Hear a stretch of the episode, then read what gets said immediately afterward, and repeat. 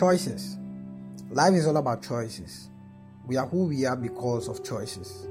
And who we will become later in life will be determined largely by the choices that we are making today. Life gets better not by chance, but by choice. And the opposite is true. It gets better not by accident, but by choice. My question to you today is this What choices are you making? Are you making the right ones or you are making the wrong ones? Because truth is, we live in a free world and you get to choose whatever you want.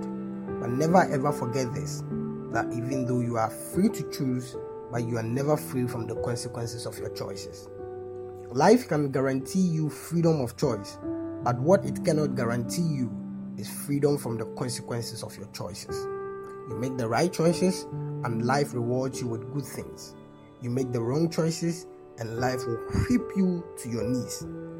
So I say to everyone listening to me today if you are going to make a choice, just make the right one. Make it anyway, but ensure that you're making the right one. And my definition of a right choice is one that benefits you more in your future than it does in your present. So this year, if you choose to be a leader, choose to be a prudent one. If you choose to be a minister of the gospel, choose to be a prudent one. If you choose to be a spouse, be sure to be a prudent one. And if you choose to be a student, be sure to be a prudent one. Whatever career or profession you choose to be in, be sure to exhibit prudence in that career. Because, my friends, life is too short and you cannot live all of it making the wrong choices. Thank you. God bless you.